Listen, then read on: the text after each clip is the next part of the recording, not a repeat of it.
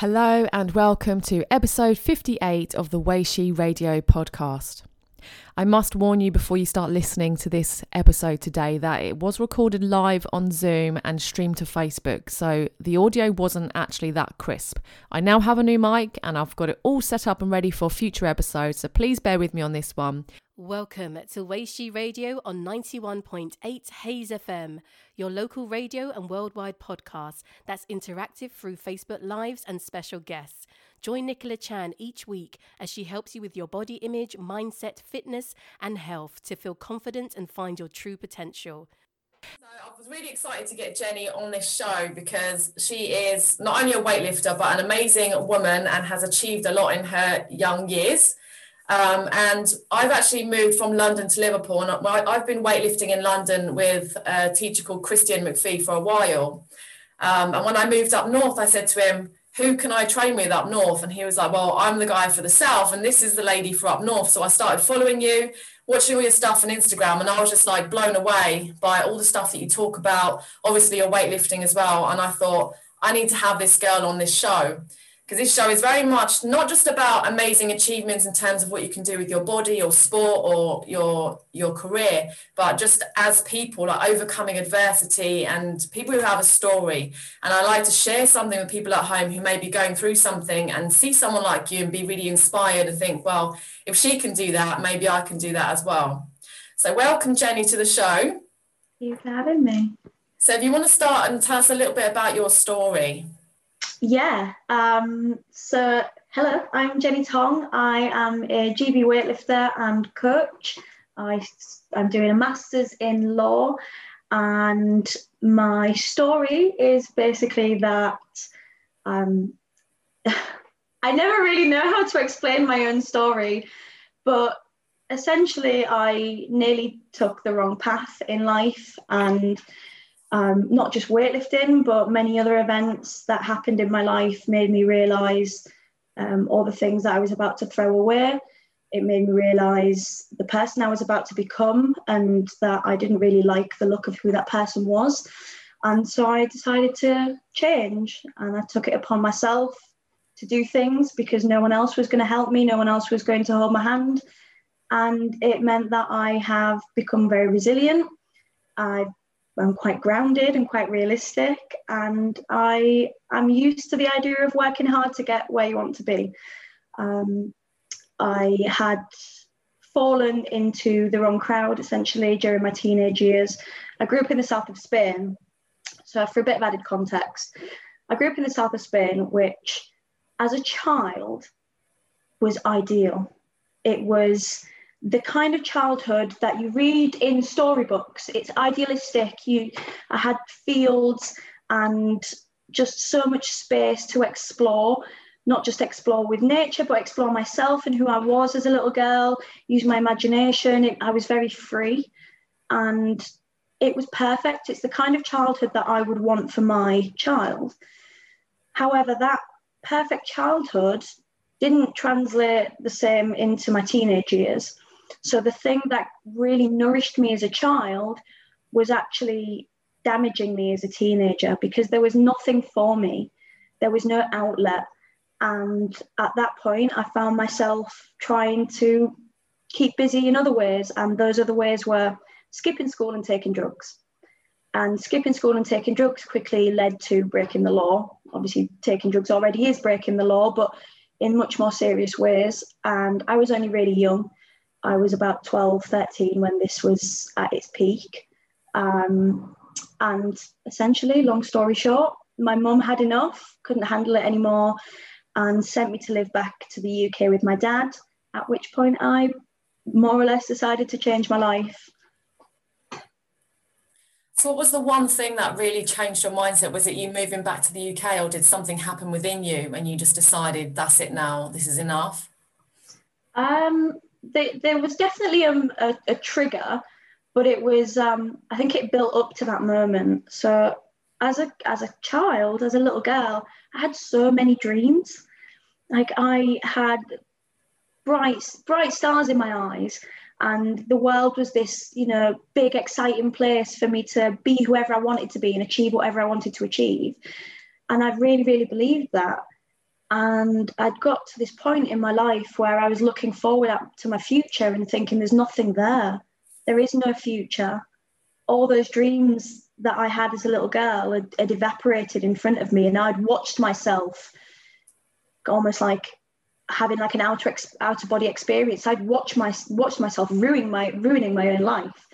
And when we came back to the UK, I think it was two days in, my mum invited my dad around and she sat him down and she told him who I really was. Because to my dad, I was still his angelic little girl who he saw during the holidays. He got the best of me. And suddenly he saw me for me. And that broke my heart because as my dad's only only daughter, only child, I knew that he was always he would always believe me. He would always back me as being this angelic stars in your eyes little diva. And suddenly he saw me as, you know, the the bad quote unquote bad person that I'd become. And it it devastated me. I saw the light leave his eyes. And that was enough for me to realize that if I if I was going to change, it had to be right now. How old were you at this time? I just turned 14. So still very young. Very young, yeah. I so you mentioned, you mentioned stars in your eyes, and I think I've read somewhere you were a singer, yeah. singer or dancer. Just a performer. I just loved performing. I loved being up on stage. I just loved making people laugh and engaging people. So I did. I, I sang for for many years. Um, my mum supported me with that no end, and yeah, even that like the music industry. I think I don't really need to go into it, but the music industry can be quite damaging as well. And like I found myself, I found myself at 14, 13, 14, having Amy Winehouse moments on the stage where I couldn't stand straight because I drank so much before just to calm my nerves, or I'd taken so many drugs before because that's what I wanted to do. And then slowly but surely, like I'd stopped heading up to rehearsals because I was on a come down or I'd, you know, just not communicate with anyone for weeks on end and no one would know where I was or what I was doing. Um, and it, yeah, just a lot for someone so young. So, if you could say anything reflecting back now to your younger self or to anyone else who's listening who might be in that position now, what would you say? Um, take care of yourself because no one else will. Like know know when you have to be you have to prioritize yourself and your future self. I think there is as as reluctant teenagers, nothing anybody else says helps. Like I wasn't going to listen to anyone. And that's a reality that I have to face now that everybody around me was trying to help me. And I was never going to listen to them. So it didn't matter what they said, it had to come from me. And so my my one piece of advice to young people who, you know, going through something similar is look within yourself and then look forward and ask yourself if that if where you are now is where you want to be. And if it's not, then you need to do something about it. So when you're doing something about it, you got into weightlifting. Was there someone that inspired you to get into it, or did how did you end up doing weightlifting or finding the sport?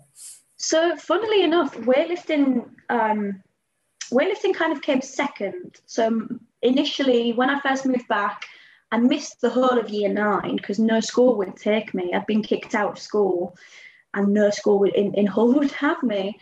Um, so, I really spent a year sat on my laurels, wishing I was in education, missing my education. And that really prompted me to want to throw myself into my education and want to make something of my education. So I when I went to performing arts school in London for college, I made sure that I sat some A levels independently so that I could then go away and study something at university that wasn't performance, but wasn't performance based. So I decided to study politics and international relations with the goal or ambition essentially would be to go into diplomacy and one day move back to Spain. Came to university, thought, you know what, university is um, it's the the experience that you go for really. It's the opportunities, you meet people, you try new things. I thought I'd really like to try a new sport. So I was at the sports fair and I was um, I'd act, I was actually looking for wrestling because I did judo growing up, and I thought judo and wrestling they had a similar crossover. So I'd looked down the list of sports, and there was no wrestling, but there was weightlifting right at the bottom. I kind of thought, you know what, I go to the gym, I could maybe try that. Who knows? Wasn't really didn't think about it too much, but it did catch my eye. You know, I'm walking through the sports fair hall, and then I just heard you looking around and it, just sounded very direct. And I thought that sounded like it was to me. So I'm looking around thinking, who said that?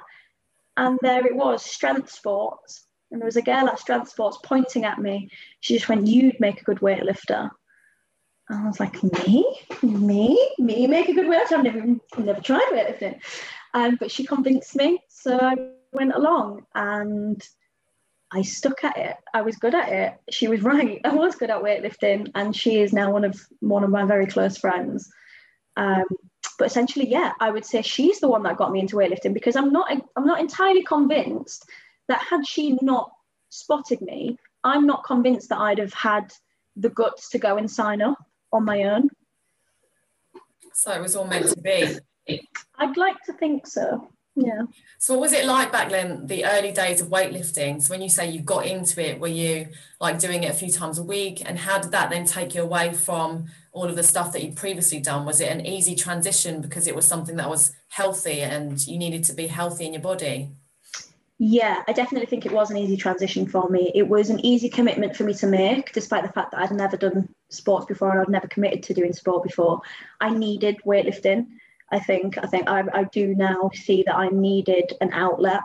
Um, I stopped performing uh, for for personal reasons, and so it meant that you know the time that I would have spent partying or performing, I committed to weightlifting.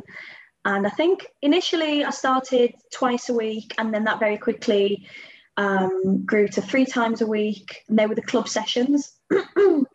And then I added the fourth session kind of independently. So I just go to the gym and do some extra bits. So very early on, I was, I, I dare say I was very committed very early on. And I think that was because I just saw something in it that I loved. I thought, I'm actually good at this and I can turn up and have fun. And it's not, it's hard in that it's physically and mentally taxing, but it's not hard in that I'm walking out crying because I can't do it every day. It's actually empowering me. It's making me feel better about myself. And so that really just drew me to it even more. Do you have those moments where you walk out crying?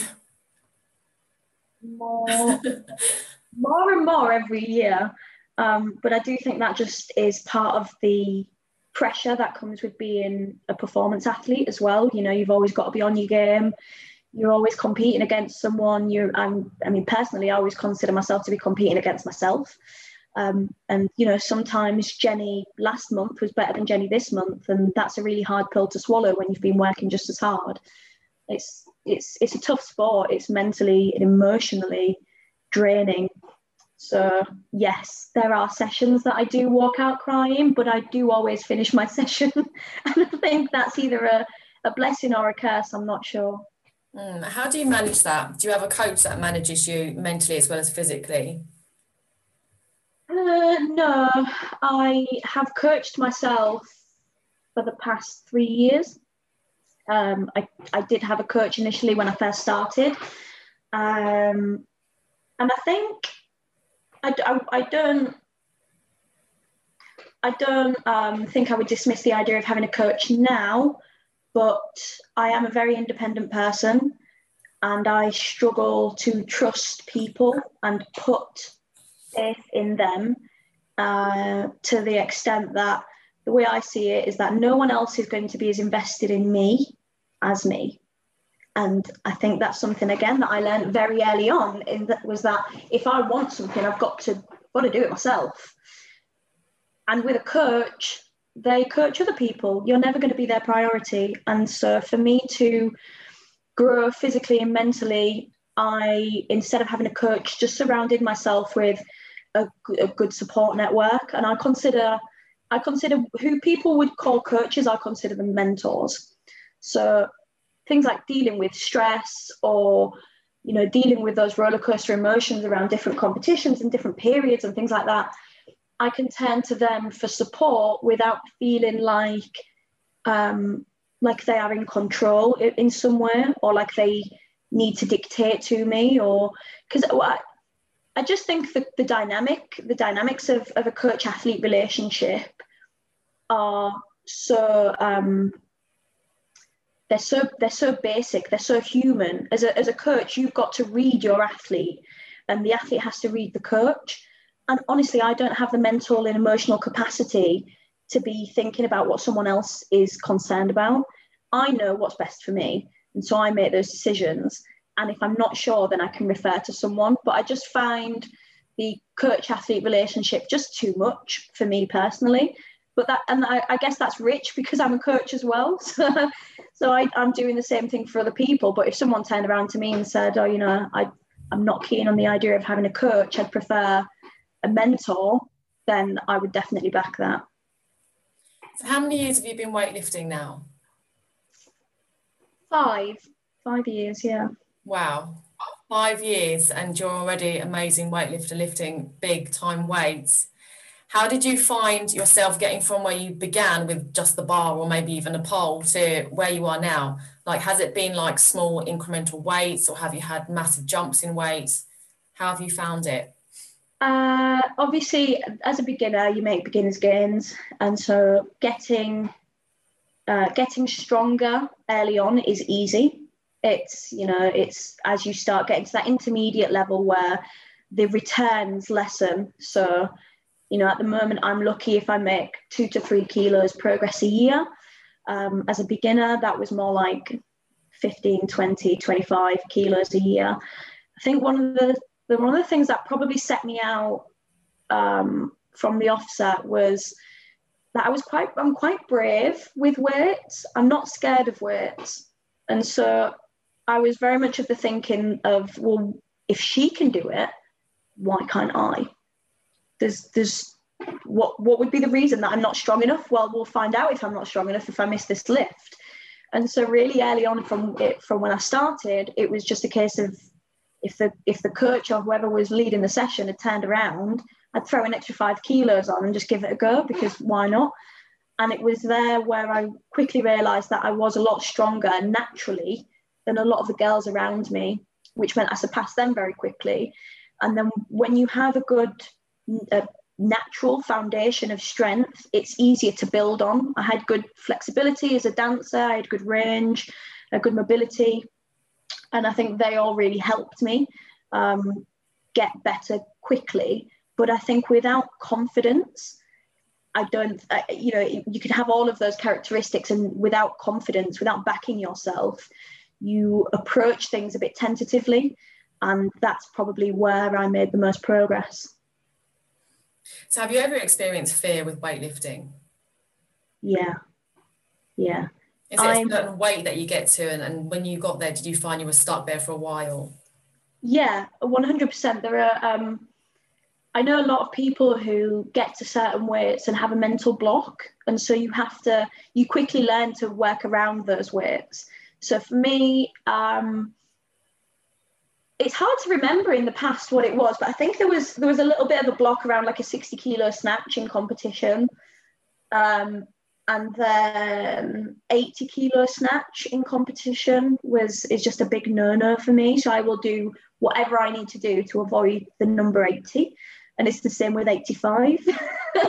um, clean and jerks are the same. Um, but again, that varies. And I do think it's just a part of like, it's kind of like just getting to know yourself as an athlete um, it, it's all psychological. Like there's there's very little chance that that one kilo is actually making that much of a difference. But psychologically, if you believe it's going, it absolutely can in your head. Yeah. so, do you have phases as well where you prefer like the clean and jerk or the snatch? All the time, all the time. Like sometimes I think I'm making my mind up, and then like the world flips on its head and everything's different. So snatch historically, I think if you asked anybody outside, well, yeah, if you asked anybody within the weightlifting community, they'd probably say that I'm a much better snatcher than a than a clean and jerker. Um, and that is generally true. on the basis that I've have broken two British senior records in the snatch in the past. Um, and my clean and jerk, it's my clean that, that I struggle with. Uh, just, just I think it's a lot, a lot to do with the way that I'm built. Um, the clean isn't as comfortable for me. You are also incredibly tiny for the massive weights that you're lifting. But the jerk, I do feel like the jerk is is relatively easy to me for me, which is why I was really frustrated with my performance at the weekend because it was my jerk that actually let me down. Um, but then sometimes I, I think I think I'm having a great time with snatching, and I mean you'll know yourself having done some training. Snatches, they're just they're just like the devil's work.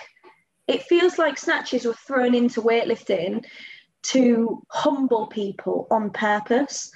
And I very much find that some days we'll be having a great time, and then there'll just be two months where I can't snatch over 60 kilos without it looking very poor. Why that happens, I still don't know. And I find a lot of people do have the same issues. So it's not just me. I know it's not just me going through that roller coaster of sometimes we love to snatch, sometimes we love to clean and jerk. As long as I remember to keep my heels down in my catch on my clean, nine times out of 10, I love my clean. But also nine times out of 10, I catch it on my toes. So then I, nine times out of 10, I hit my clean. So let's talk a little about the competition that you just did. So it was a virtual one. Obviously, we're stuck in lockdown, so it's not the normal conditions. How did you find that? I mean, you've hit some amazing results: 87 snatch and 102 clean and jerk, which is a massive amount considering your body weight.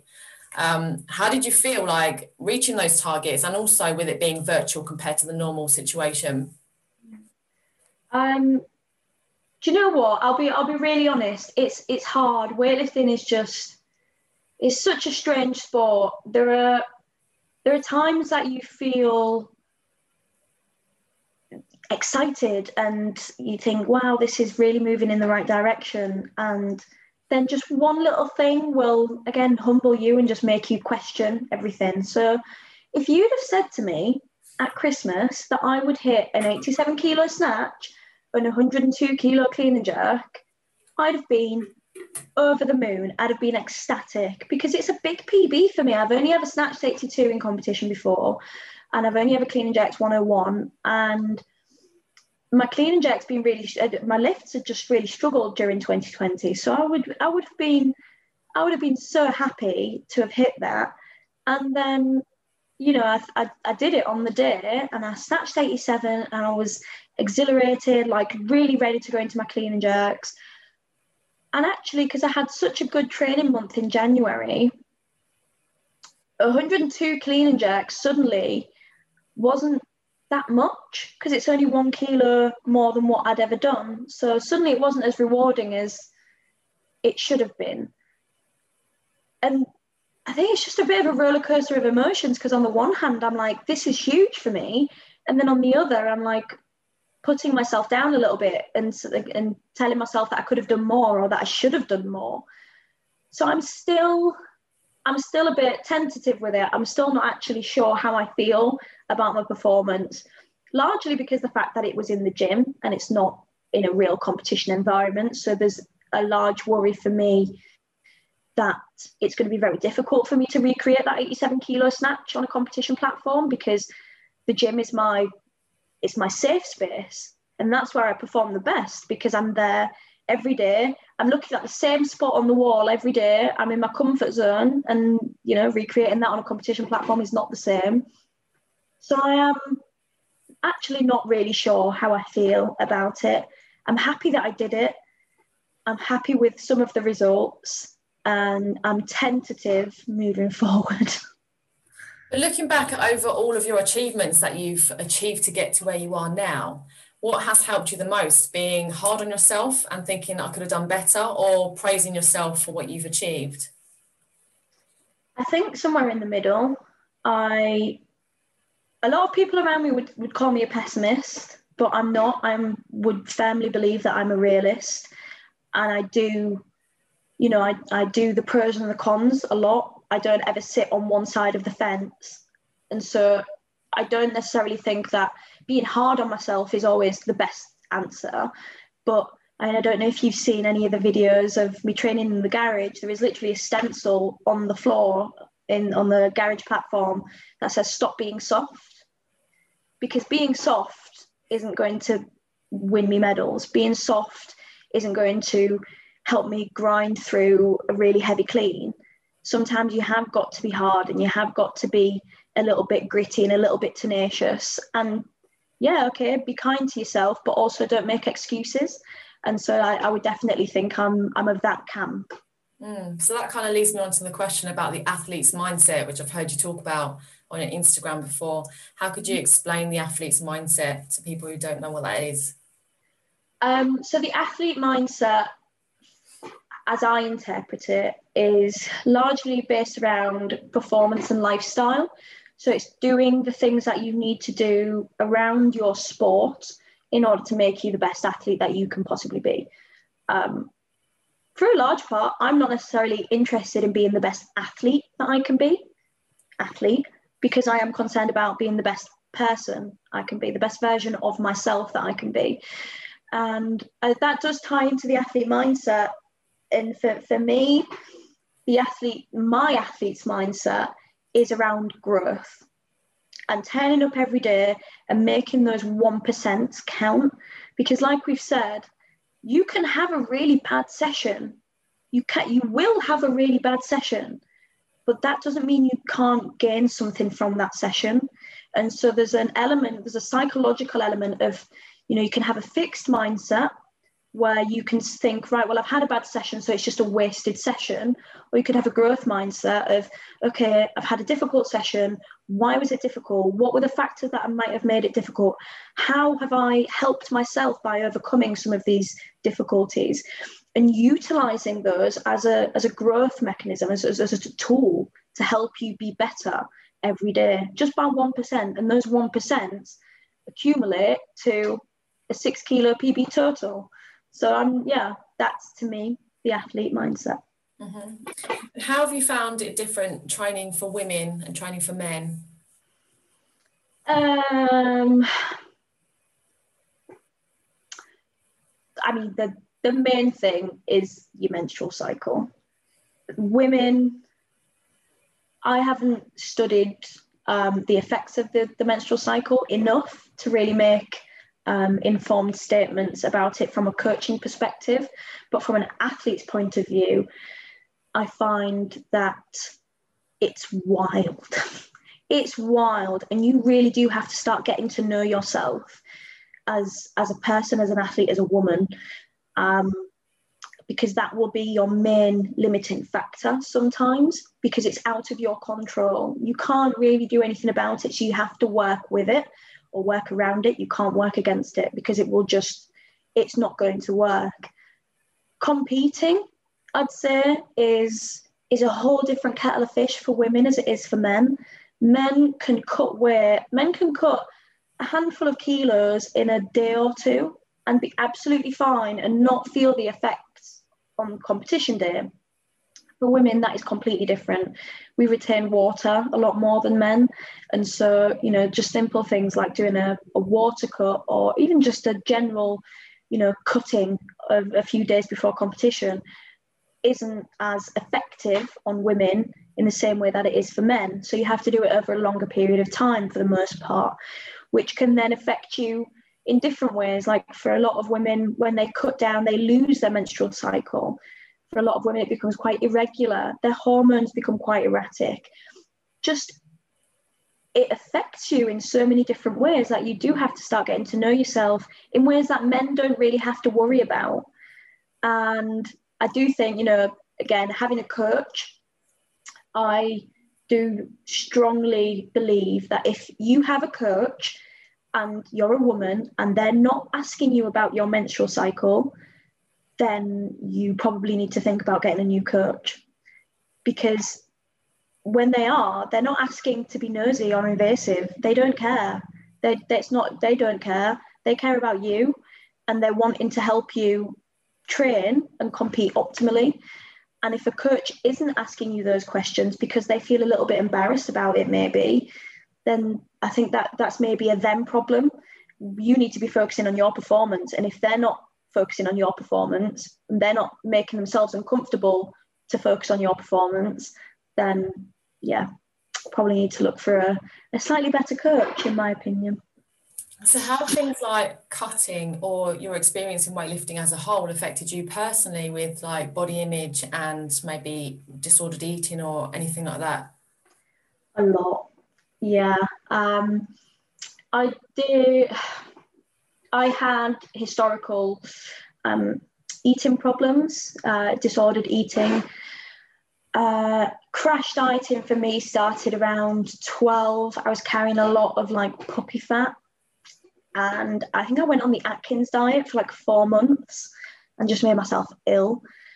And it kind of carried on from there. I would um, I would essentially go keto for for months on end. And you know, being so young, like that was just really not helping my mindset. And then coming into weightlifting, I think I naturally sat around 55 kilos, so I decided to cut down to 53 I was carrying a lot more body fat at 53. So I figured out that if I dropped body fat and then put on muscle, that it would level out. And then I would only need to lose about a kilo of water. So I competed as a 53 for two and a half years. And it was the hardest thing I've ever had to do. Like emotionally, I was a, I was a mess emotionally and psychologically. I look at pictures now that I looked at then and I used to cry. I used to cry my eyes out because I'd look at pictures of me next to my university friends and I thought I looked huge. I thought I, I was looking at this picture and I was convinced that I looked obese. I was convinced that my arms looked the size of my, my legs. And I look back at them now and I can't see it and I, I just see a normal girl. I see a really tiny, fragile girl who was scared and you know just really confused because what she was seeing in the mirror wasn't a real representation of who she was. Um i don't i never I, I never starved myself but i would binge and purge a lot. And it it wasn't it wasn't it wasn't healthy. Of course it wasn't healthy but particularly for the relationships around me like my partner would really struggle because of it because i couldn't you know you asked me what i wanted to eat and i couldn't tell you because there was loads of things i wanted to eat but there wasn't a single thing that i felt safe allowing myself to eat. Um, so i developed a really bad relationship with food. I tracked everything down to a t. I think I don't think I had a roast uh, like a roast potato for Christmas for like three years or something like that because I would we, we always had the English Championships. we always had the English Championships just after after Christmas, and so I, I didn't feel like I could really enjoy Christmas. Um, and I, you know, looking back at it now, I'm really glad I moved up. I'm in a way, I think I'm, I'm I, again, not a pessimist. I'm a realist and I do like to see things as an opportunity for growth. I'm glad I did it. I'm glad I did it because I know, I know that I have the discipline required to do what I need to do to make something happen, like physically. And I think that's what why a lot of people do bodybuilding. There's a there's an element of bodybuilding that is just the discipline and the psychological discipline that is required to get those results. So in a way, I'm glad I did it because I, pro- I, I proved to myself that I can. But now, as a 59, oh God, I can eat whatever I want. I can eat whatever I want. I can not eat whatever I want. I don't really have to worry about my protein consumption. I don't have to worry about carbs. I've not tracked calories since 2019. Do you feel like you've got stronger now that you're able to eat more? Funnily enough, no. Um, hmm, yeah, so I was pound for pound, I was stronger at 53 kilos. Um, in the snatch, particularly, the cle- like getting stronger has meant that I, I've been able to clean and jerk more because I've always been very naturally powerful in a way that I wasn't naturally strong. So I was really good at the snatch, really good at the jerk, but struggled with the raw strength element of the clean. So that's definitely improved. But actually, I don't think there's been as great a correlation of increase in body weight and increase in maximally lifted weights as I hoped, as other people hoped there would be. And I, I do think a large part of that is we've just been through a pandemic. The performance mindset, I you know turned up every day and I put the work in to get those one percent, but there was a slight mindset shift of you know you put yourself into kind of third gear and you cruise a little bit rather than feeling like you're always having to attack your weights in a certain way. So I'm hoping that now, you know, I will start to see that that that increase that increase in strength. Um, but overall, I do believe that I was stronger at 53. And do you know what? There is an element of that that might have been because I was on top of my nutrition. I was really making sure that I was getting all my nutrients. I was eating a lot of protein. You know, I was getting enough recovery. And I guess maybe cutting meant that I was stricter on my performance mindset than I am now at the moment i'm just enjoying being a weightlifter like i would say now i am thriving as a, not just as a as a weightlifter but as me because i am able to be me and not just jenny the weightlifter which is what i was at 53 i was consumed by it mm. that's massive isn't it how much food affects you psychologically mm. So let's talk about Jenny, the you, not the Jenny, the weightlifter. And I know that you're studying at uni and you, you said that you're studying law, but you also yeah. talk a lot about like femininity, like equality, um, Black Lives Matter, all of these different things that you talk about on your platform. So can you share with us some of the like like you shared some shocking facts actually the other day, and I was like, wow, with the the law that came in that um, said guys couldn't rape their wives only in 1994. So I love the fact that you use your platform to talk about these things and educate people. Is there any other shocking facts that you found with what you're educating yourself on that you'd like to share? Um, do you know what? I'm really bad with facts off the top of my head. Um, but what I will say is that there is so much out there that we are blind to just because we choose not to see it and I think that's why I do it. And sometimes you have just got to open your eyes, open the website, open the book, and take a look and read it for yourself and sit on that and think about it and really, you know, take it in, take in what that means. So, um, the one that you mentioned, so I use the example of the fact that FGM, uh, which is female genital mutilation, was made illegal in the UK before it was made illegal to rape your wife. And neither of those things should have ever been legal for a start. But if we actually put into perspective what that means, now, what that means is that we see the private, what happens within the household, we have seen historically, traditionally, we see it as exactly that, as private. It's nothing to do with us. It's nothing to do with the state. It's nothing to do with anybody outside of your household. So, what you do behind closed doors is your business. We know now that pretty much every day, almost every day in the UK, a woman is killed by a partner or an ex partner. That isn't private. That's not a private matter. And it's unfortunate that it's only really in the last few years that we're actually having serious conversations about this because women are dying. Women are still dying. And women are still dying because we've allowed them to, because we've allowed ourselves to sit back ignorantly and go, do you know what? Well, this doesn't affect me, so why would I want? Why would I? Why would I look? It's discomfort. It's discomforting. It's distressing. I don't want to know those facts. Well, you need to know those facts.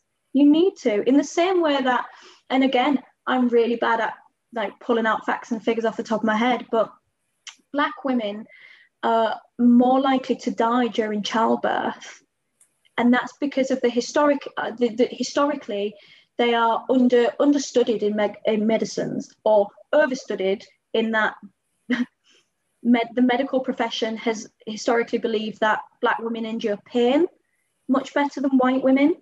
So they're not believed when they are when they're telling medical professionals that something is wrong. They aren't believed. That's not um, that's not because of something that's said on paper. That's because of an intrinsic bias, like an unconscious bias that these these nurses, these medical practitioners don't even realize they have. And so it's only when you look at the statistics and you think, no, well, actually, if you know only five percent of the population is black, why is it that um, mortality rates in pregnant women are much higher than the percentage of the population that is black? There is something seriously wrong there, and it's not comfortable. These conversations shouldn't be. I think we've just got really used to the idea of com- being comfortable. We don't like being uncomfortable and having difficult conversations. And the way my platform has grown over the past few years, I was just known as Jenny the weightlifter. And that's fine. That, that's absolutely fine. It's part of my identity, but it's not my whole identity. And it really bugged me that suddenly I'd become a space to come and look at, you know, cool lifts, but I wasn't really using my platform for the things that I really care about and the things that really matter. Weightlifting doesn't matter. Weightlifting's great fun, but weightlifting isn't going to change the world. We can, one one person at a time. We can, and I wanted to use my platform for more than vanity and for more than weightlifting and you know shouting about accolades and the cool things that we were all doing and use it as an opportunity to not to educate people and not to patronize people but to share with people and open up a space to have conversations that they might not necessarily be accessing. I find my social media is a little bit of an echo chamber. So I follow pages that reflect my views. I follow people who reflect my views. And so I often miss out on some of the conversations, some of the difficult conversations that I should be having. And then I realized that that's exactly what other people were doing. They were following people who just essentially recycled the same things over and over again. You know, weightlifting, lad Bible, weightlifting, I'm just bare, these, these kind of things. And I was like, there is a space here to have this conversation. And that's essentially what my platform has become. Like I, I every every couple of months I make a joke on my story, like if you came here just for vanity and weightlifting videos, then I'm sorry to disappoint you because there's actually very little weightlifting that actually that happens on here these days. And what has been the response to people who have been following you? Um, I love the saying that the trash takes itself out.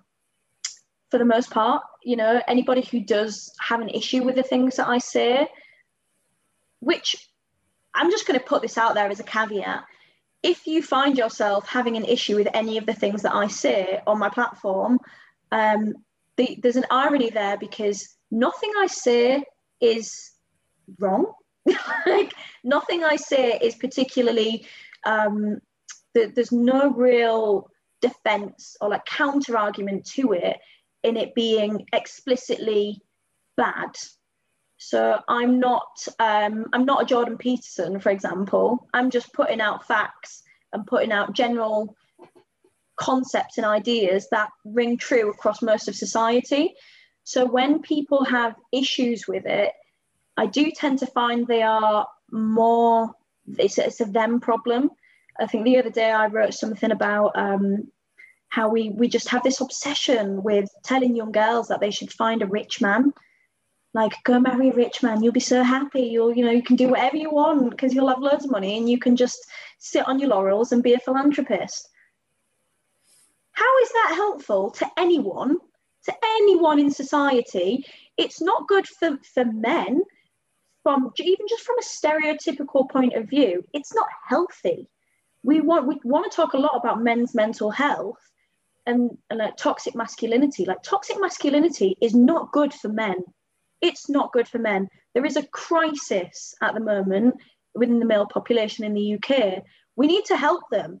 And so telling girls that they need to go and find a rich man isn't helpful to men. So what I then find very rich is when a man comes to tell me that actually, well, you know, well, what if a woman wants to be dependent on a man? And what if a woman wants to do this and that? And what if she wants to take her husband's last name? I didn't say that she can't. I didn't say that she shouldn't. I just said that maybe we should stop brainwashing young girls because it's not healthy for anyone. Generally, 99% of the time, everything I, everything I put out is received really well. And then there is just that 1% that want you know want to disagree and i believe everyone's entitled to their own opinions i will always give space for people to give their opinions and i'll never dismiss someone just because they doesn't they don't agree with me but what i won't give space to is people um, people being nasty and people being rude and spiteful. And i think what that's one of the things I do tend to find like I will I will have a conversation with anyone. I'm open for debate. Like I, I welcome new ideas. I love having my opinion changed. I love having my mind changed. I love being mentally challenged but what I don't love and I don't respect is nastiness. And, and unfortunately the nastiness that I do receive is from men. And that to me is a very that's a red flag. Like what what what is so hard and so uncomfortable about this conversation that makes your um, automatic response to be bitterness and nastiness it's counterproductive mm-hmm. Well, it's been amazing talking to you today. I could sit here and listen to you for ages. I've hardly had to say a word. so my voice is grand today. Quite often when I do interviews, I talk a lot and then I have a, a sore voice. so um, I appreciate that. Thank you for so, so much for being on. I, I um, I'm just aware of the time and we've been an hour now, so I want to let you go. Um, but is there any lasting thoughts that you want to leave us with? Um, I guess just like I said, you know, do some do things for you. Always make sure that you're checking in with yourself and doesn't matter if something seems hard or difficult just just start just start and you'll be glad you did it. And always speak kindly to yourself. It's so so easy to be your biggest critic but you are also your only self you will be with you until the day you die and so it's really important that you speak kindly to yourself always. Great advice. You're so wise for someone so young. Thank you so much. Just finally tell us where we can find more about you, what your social media handles. Yeah, so you can find me on Instagram, which is my main platform. Uh, it is at Jenny T811. And you can also find me on Twitter, which I do rarely use, but that is at Jenny T underscore 811. Brilliant. Thanks so much. I'll leave all those handles below. And if anyone has any comments, I'm sure we can come back on and answer them later. Okay. Thank you. Thank you. Take Bye care. You've been listening to Weishi Radio on 91.8 Hayes FM.